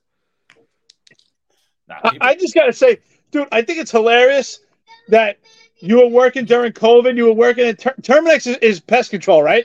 Yeah, So you were working at Terminix and you had to be vaccinated to, to, to do pest control. That's pretty funny. Like honestly, yeah. No, you you had to be vaccinated. It's uh because it's a it's a it's a company. I think uh, it's uh the rule was like if they had like over a certain amount of employees, they were able to to to to do it. But even like I have like friends who their fiance were not uh, eight months pregnant, had notes from the doctor saying that they didn't have to get it, and the board of uh, the education, the board of ed or whatever, didn't didn't honor it. It was like, no, you still have to get vaccinated. There was none of those. What are those called? Like when you get a, a letter from your doc. Well, like an exemption. yeah, but I heard they weren't even respecting any of those. Yeah, nah, nah, nothing. Yeah, they've completely violated the law for COVID. Absolutely insane. Absolutely I insane. hope, I hope some people are able to to uh get some uh some reparate uh some some fucking money for that, whatever. Yeah, yeah. I know some I know uh, yeah, certain people are getting those, but now you're gonna have to do jokes about reparations. yeah. I should have quit my job during COVID, but I would have made a killing on unemployment. Oh yeah, do it. I knew kids who were sitting home, they were making more than me just sitting home. Well, listen, that's the problem. That's why inflation's so crazy right now. They're giving out all this free money, and people have all this money to spend, and they don't have product because we can't get anything because of COVID, which makes inflation go insane. Throwing all this free money out did not help, and now now you can see what the federal government is doing. They're trying to raise interest rates to try to bring the inflation down. It's a nightmare. It's And so out of control right now. They don't have money. They were throwing, I wasn't turning it down. You know I mean? I wasn't going to be anyone to turn it down. So when those stimulus checks were coming, I was, I was, I took my family to Florida twice that year. Yeah, but that's that's but that's the problem. I mean, everyone's kind of like short short sighted and blinded by the money. Like, oh wow, I got free money, but it's one of those things. Well, enjoy it now, but you're gonna pay later, and, and we're all paying for it. You know, you feel it now. You go to the grocery store, you come out, your your wagon's not even full, and it's four hundred bucks. Like, the hell did they buy here? I You know, know, got nothing. and it's crazy because it's like, uh, like, like my wife, like we, uh, we tried getting like, uh, like help also. And it's like, I, I make enough money to pay my bills, but like in, in, in, in the city's eyes, it's like he makes too much money. Like we can't help him. But it's like, motherfucker. But then I'm reading about you helping all these people who, who, who, who like aren't even like they, they, they just got here. It's like, like they were doing programs. The migrants were getting free work boots and OSHA cards. It's like I could use an OSHA card and a pair of work boots. Like It's true. Nah, it's crazy, man. We don't we we reward we reward failure. That's Have you seen these hotels on Staten Island, bro? They look terrible. There's like I heard there's beer bottles. Like people talk to me, they say there's they all have mountain bikes chained to the fences. There's beer bottles laying around everywhere. I haven't been to Staten Island in a while, but uh, That's quite interesting. I, I, I love if you go out there, if you take pictures, I'd love to see what it looks like. I'm curious. Yeah, yeah. it's a shame to hear that. Yeah, I'll be yeah. back all July. I'll be there, so we'll meet up. We'll go. Uh, we'll go to the homeless shelters. Oh yeah, use a boat out of here, right? Like, yeah, I bounce too, but yeah. I still I'm back and forth, so I'll be back all July. So I'll be back. What part of Florida you in? I'm in uh, the Northeast. I'm like in between Jacksonville and St. Augustine. I'm in uh, St. Oh, John's. nice. I got family up there. I got uh, a bunch of family up there actually that uh they left. I mean, they left New York in like the '90s and stuff like that. But my uncle got a three quarter pension from the NYPD, and he moved down there. He was in Jacksonville. Now he's back in. He's back up here because he got a divorce. But he took his three quarter pension. He left New York in like 2002, 2003, right after 9/11. Yeah. Yeah, no, it's nice here, man. It's it's a different way of life, dude. It's completely different. People are nice. There's less people. You know, schools are good. Um, but even here, they're starting all the bullshit too. You know, yeah. and everybody's like, "Oh, you so you focus on New York too much," and I'm like, "It's all coming. It's all." I'm like, you know, so goes New York, so goes the world. Like, I I totally believe that shit. And like, you know, New York's intertwined in everything. I'm like, all these people, they're from Chicago, they're from Cali, they're from Florida. What do they read? They read the New York Post. They read the Daily News. No, they don't read the fucking Chicago paper, the, whatever that's called. Like read about New York City, like because that's where it's at. Like that's it's it's the center of the world. It really is. And it's a shame to watch what the hell's happening there. It really is. Yeah. John, I to- I totally agree because like Florida, uh, what I noticed, no one's really from Florida. Everyone's everyone in Florida is a transplant. So if anybody should be paying attention, it's Florida because they get in politics from everywhere. You're seeing it. Yeah, I mean, well, well, I was down in Florida. I worked at a diner, and I think there was only one person in that diner that was born and raised in Florida. Even the owner of the diner was from Queens. The, the guy, the other cook was from Illinois. The other guy was from, uh, I think he was from Georgia or something like that. Like everybody's from different areas. Yeah, it's all transplants. Yeah. So Nick, what can we do? What can we do to support you? I know you got your own clothing line. Like, you know, why don't why don't you tell our viewers? Like, you got the Staten Island, and uh, yeah, you know. if you hit the bio on my Instagram, I got uh defund. I got like the defund E-ZPass shirts. It says defund. I couldn't put E-ZPass but I didn't want to get sued. But it says defund in the E-ZPass like font. Yeah, yeah. Uh, I got that. I got the Staten Island. Um, I got uh, in order to reach your dreams, you must survive your nightmares. That's a quote of mine. Uh, you hit the link in the bio, my Instagram. Shaolin's Funny Guy. And uh, that's really yeah. I, mean, I, I, don't really do like my own merch. Like I do that with like a partnering with a with a local brand. Yeah. Uh, he takes care of everything. But yeah, that's really. I'm trying to set up like uh like dates coming up, like stand up and uh stuff like that. It's just hard with life. Yeah. You know? yeah. Well, I took a break. I took a break for the holidays, and then it just like the holiday stress just expanded, and then it was just like fuck. What if someone does want to book you for an event? Could they reach out to you on Instagram? Yeah, yeah, yeah, yeah. Well, everything's on my Instagram. How to how to email me? You can DM me, message me. It's all it's all right there. Uh, I do uh, everything like a host. Um, really, uh, really anything. You know what I mean? And, and I'm a good exterminator too. If you know anybody has any bug issues. Oh, you probably would do well in Florida, dude. There's bugs everywhere. I did it down in Florida. I, oh, I, did? I did. Uh, I was doing exterior lawn treatments. It was terrible. Fucking 110 degrees. I was sweating with a big hose wrapped around me, trying to wand off the. The is, is they, they don't they don't pay as much as New York does. It's hard. So Listen. you work you work harder for less money. Listen, if you want you want to move back, we'll uh, we'll start our own business forget working for people. That's what I did. I did. I just started my own stuff down here. You know. Yeah, I have, I have a friend who moved down there. He left the MTA because they wanted him to get vaccinated, and he ended up getting a bit a loan from a bank. He bought like a bread route with a truck and started doing his own thing and hit the ground running down there. I, you know, a lot of people are bread routes, huh? Yeah, yeah, yeah, else, right? yeah. You know, I'm from New York City. We need like six jobs. I know everybody hands and everything. No, dude, you, you, you, you give me like flashbacks. I remember those days. It's great. You know, I give me like flashbacks. I've been, I've been, in, you know, I'm living the RV life, and I've been in Florida now close to a year. And uh, you know, of course, I got my car with me too. We drive around, but it, you know, it's a different feel. It is. I, I, love it. Don't get me wrong. I love it, but it's a different feel. You never have to look for parking. There's no, there's traffic sometimes, but I, I feel like people don't argue in traffic I, I, in a weird way, I kind of miss it. It's, it's kind of funny in New York, but people argue about traffic.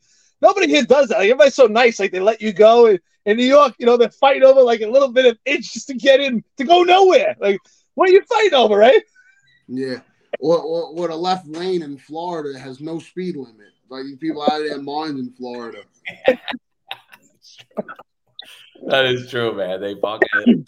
It's nice down there though, but you don't have to pay to get off every exit off the highway or every bridge you cross doesn't cost thirteen dollars. Like, like when, when when we drove down there, I think once you pass like Virginia, like you don't even use your E-ZPass anymore. Like there's no tolls, and then once you get to Florida, there's a couple of those Sun passes, but yeah, but they're cheap. They're like fifty cents, twenty yeah, cents. yeah, yeah. it's, it's regular Nothing stuff. big. And it's crazy too because you don't even pay state tax down there. The housing market got crazy here, though. It's not like it used to be. It's, No, I know, I know. It, right before COVID, uh, I was looking at like three bedrooms, like 220. Now they go for like 450, 500. It's Yeah. nuts. Port St. Lucie, really. house down there right before that. Probably Port St. Lucie blew up. That, that area got so big. They're It blew building up. uh, right right behind my in-laws in Port St. Lucie. They're building Central Park, like a, like a, like a, like a, like a miniature version of Central Park, and like there's different communities around it. They just opened up a spot called uh, Two Fat Guys from Brooklyn. You get your fresh mozzarella, your Manhattan specials. It's crazy. Know, when I moved down there, I had to, I, I had to search everywhere for a Manhattan special. It took me so long to find one down there. And that's all I want. I love my Manhattan specials. I haven't I even. found it. Two, two fat guys in Port St. Lucie. They have they make uh they make like the thick New York sandwiches. They have the rolls, the heroes. Yeah. They don't they don't make hoagies. They make heroes. Yeah. That's right. That's right. Yeah. They I used, to, I used to say hero. and People like, what do you want me to put a cape on the sandwich? It's like it's a hero. I'm not saying hoagie. It's a hero. Yeah, and they don't know salsa either. If you say, "Oh, I want," could you put a salsa and vodka, or just let me get a salsa with lemon? They're like, "What?" Yeah. Uh, Soda? John, water? that's like, yeah, John, that's so true. Yeah. Every time I ask for seltzer, they're like, "What?" I'm like, Yeah. "Oh, I gotta get club soda." Yeah. It's Galamad. It's not calamari. yeah, yeah. Well, well, what about the sandhill cranes? You can't even you can't even smack one of those birds. the, the sandhill cranes. Yeah, yeah. You just gotta let them do whatever they want. They're like protected by the state. yeah. Everything. Free reign. Alligators, bro. Even the alligators they love here. They're like, hey, leave it alone. It was here before you. Yeah, like, here Probably we was. go. Yeah. Yeah. It was it was nice down there. It was definitely uh definitely it, it's the area is a lot nicer than New York. Just like driving and seeing like the views and like they paint their electrical boxes, like they make them more beautiful and everything. And I was right by where the where the Port St. Lucie Met Stadium was. And it's cool because you pay like six dollars and you get whatever seat you want. It's like first come, first serve. In New York, it's like you go to the Ferry Hawk game, you got to pay extra money to sit behind the, the, the, the fucking home plate and all that. So Florida was cool. Like, and not everything's about money. They had like fairs with like SWAT team and like you can go watch like free things that were just weren't money. Uh, with the demolition derbies they were doing. I never even seen one of those. When I went to Florida. Cars were blowing up and shit. They're nuts down there. Yeah, yeah. So Nick, I don't want to hold you all night, brother. We've been going an hour and a half. Um, yeah, I really appreciate your time, dude. I appreciate you being open with us. You know, yeah, man. I appreciate you guys having me on. It's been awesome. No, yeah, yeah. We'd, we would love to have you back at any time. You know, if we do any events in uh, New York, we'd you know we'd love to have you open up or you know do do something like that. You know, do like a little comedy in the beginning, come out, be with some people. Yeah, Um, just pay me in PBA cards. You know what I'm saying? yeah. you Yo, don't want you somebody- You might get a ticket. You know what somebody told me? Somebody told me if you get pulled over now, you got to stick the PBA card out the window before the cop gets out of the car because they, they turn their cam they turn their body cam on. So like you got to try to get it. You got to try to get them to see it before the body cam turns on.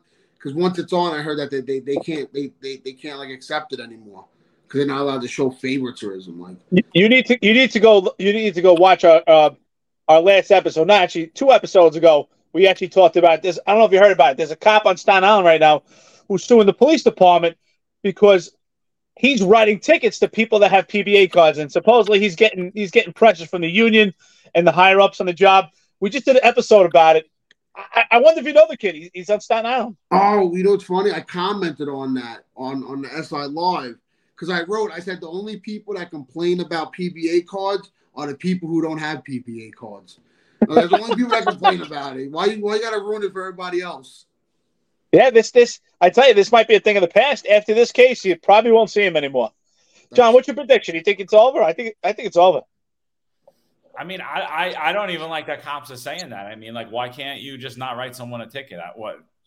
Give them your license with the PBA card. Here you go, sir. Sorry. That's but, how I do it. I put it behind the license. I hand it with the license. I don't say anything. I just hand it with the license. I just I just think the younger generation's brain doesn't work too good. I think the camera got people scared. You know, and it like it, it, dehumanized cops. It really did. It dehumanized them. They they really are starting to get like a robot to them.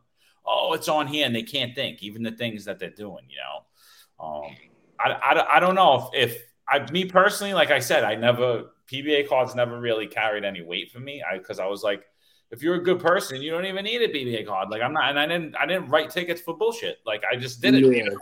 Like I didn't care. I wasn't, I wasn't going to write somebody for a cell phone ticket or doing five miles over the speed limit. You know, so it wasn't like ever really a thing for me. You know, I wouldn't pull over someone that didn't have a PBA card and like for nonsense and give them a ticket. You know. Yeah.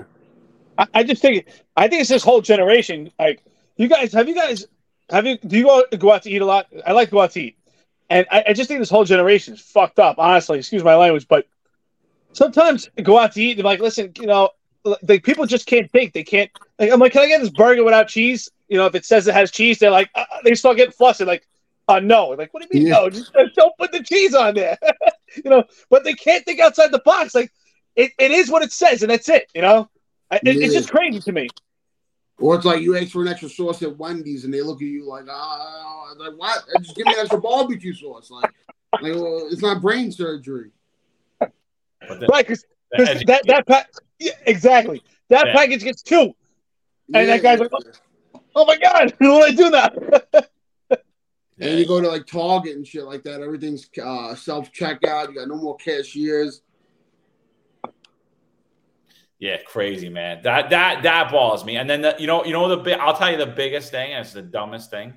The one thing that like really like alleviated a lot of stress for me is I was I I could never like I would be coming home from work late. My wife said, "Could you go to the store and just get this?" And I'd go there and then I'd buy a bunch of shit and I get to the I'd get to the register and do you need bags? I'm like, I don't I don't have a bag. Like, yeah, I need bags. Like, charge me with a bag. I don't care. Like, just charge me like. What am I like? They will always ask you because they had no bags. So you, then you got to pay extra for these bags. I'm it's like, so stupid. It reminds me of like the old school movies where you used to see them walk home with the paper bags, and it's like now we're back to that. It's like it doesn't make any sense. But what I don't get is like they're saying this is all for the community, but our country is the only country doing this. Like every other country gives no shits about the about about the atmosphere and and, and pollution and, and global warming. Like why are we the only ones that care? I mean, I'm sure there's other like Canada, like Canada and probably London and New Zealand, like they're probably like Australia's probably all on like save the dolphins and shit. But you know, China and Russia, they don't care. They're gonna be polluting the airs and everything, and it's like, why should we suffer? Like, but then at the same time, it's like I can't have a plastic straw, but you're gonna give free syringes that are plastic. Makes no sense. Makes no sense. I, I mean, I think I think the biggest lesson that I learned here today is that you can't have a plastic straw to drink, but you have a plastic straw to sniff coke. yeah, exactly, Yo, exactly. Honestly, I learned that too. It's pretty wild, dude. I, I didn't even think of it. yeah. And, and it even comes with they look like little kid like Play-Doh razor blades. When a kid buys like a Play-Doh set, and it comes with the fake tools. They're little orange like plastic razor blades to like chop up your stuff. You know what I mean? Dude, this is like that's what I'm saying. This is like I leave the ingredients on your on your you know your kitchen counter to make a cake but then I tell you, you know what?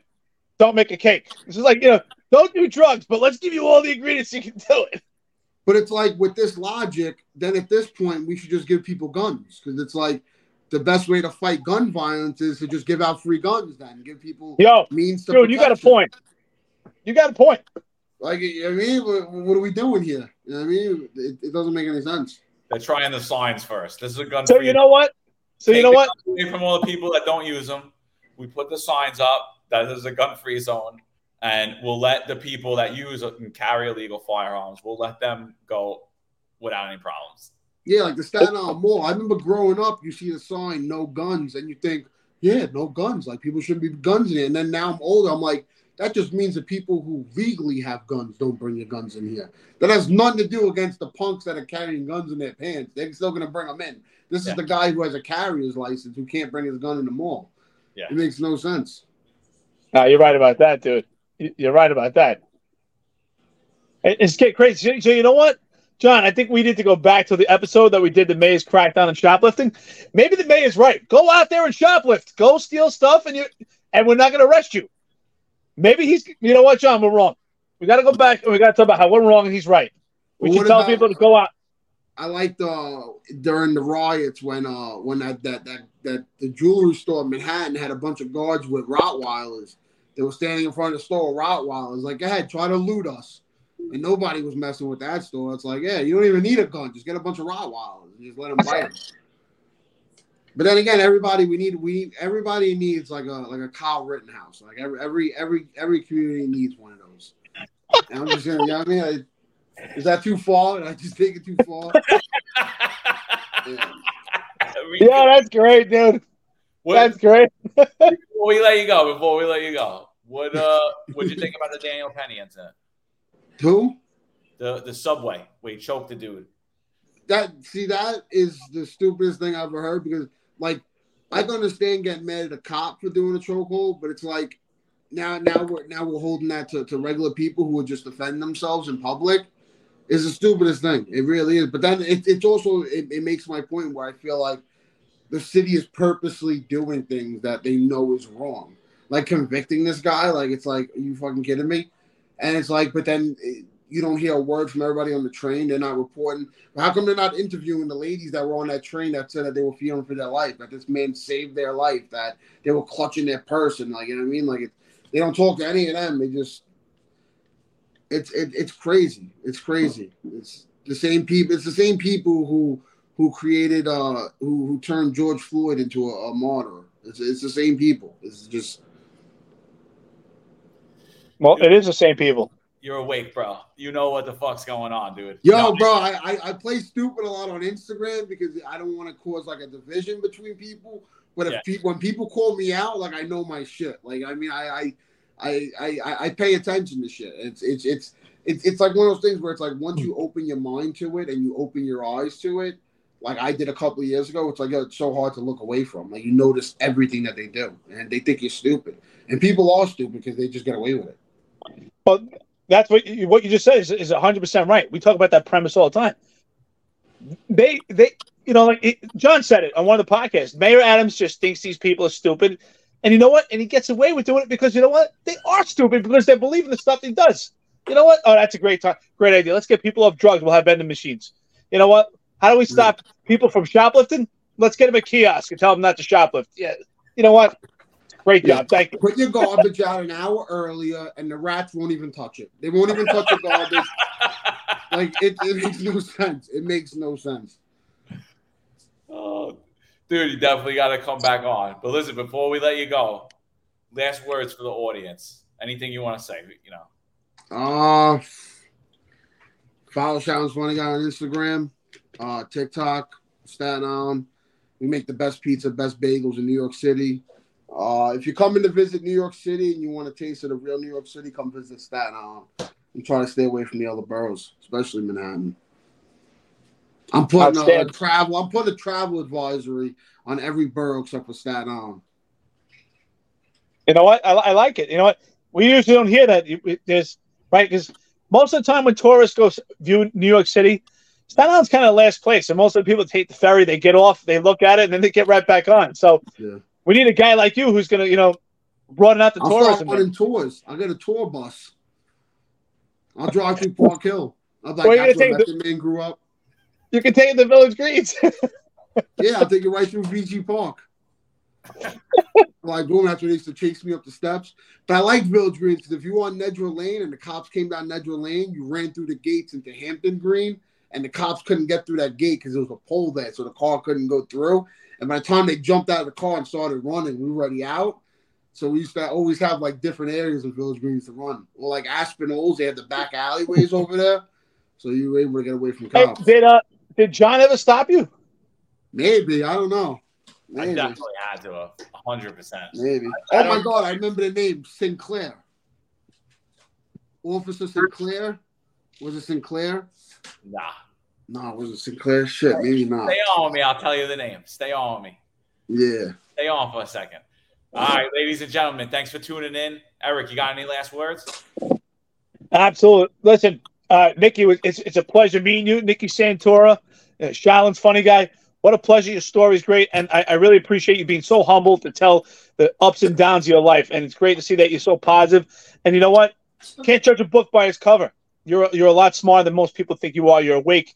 You, you see what's going on here, and, and you experienced it, and that's the best part. And you know what? What John said before, I learned something today.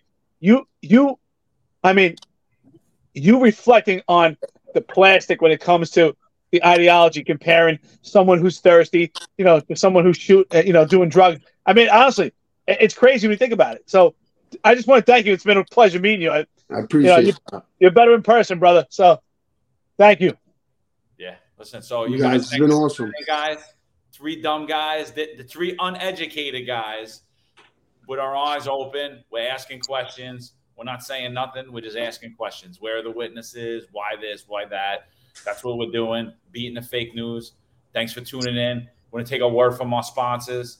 Uh, just let them know. Find us unfiltered, Cynthia. Law enforcement professionals dedicate their lives to serving and protecting our community. But who's protecting their financial futures? That's where Laidlaw Blue comes in. Our wealth management platform is specifically designed for the law enforcement community. Laidlaw Blue is a division within Laidlaw Wealth Management run by retired New York City detective John McDermott.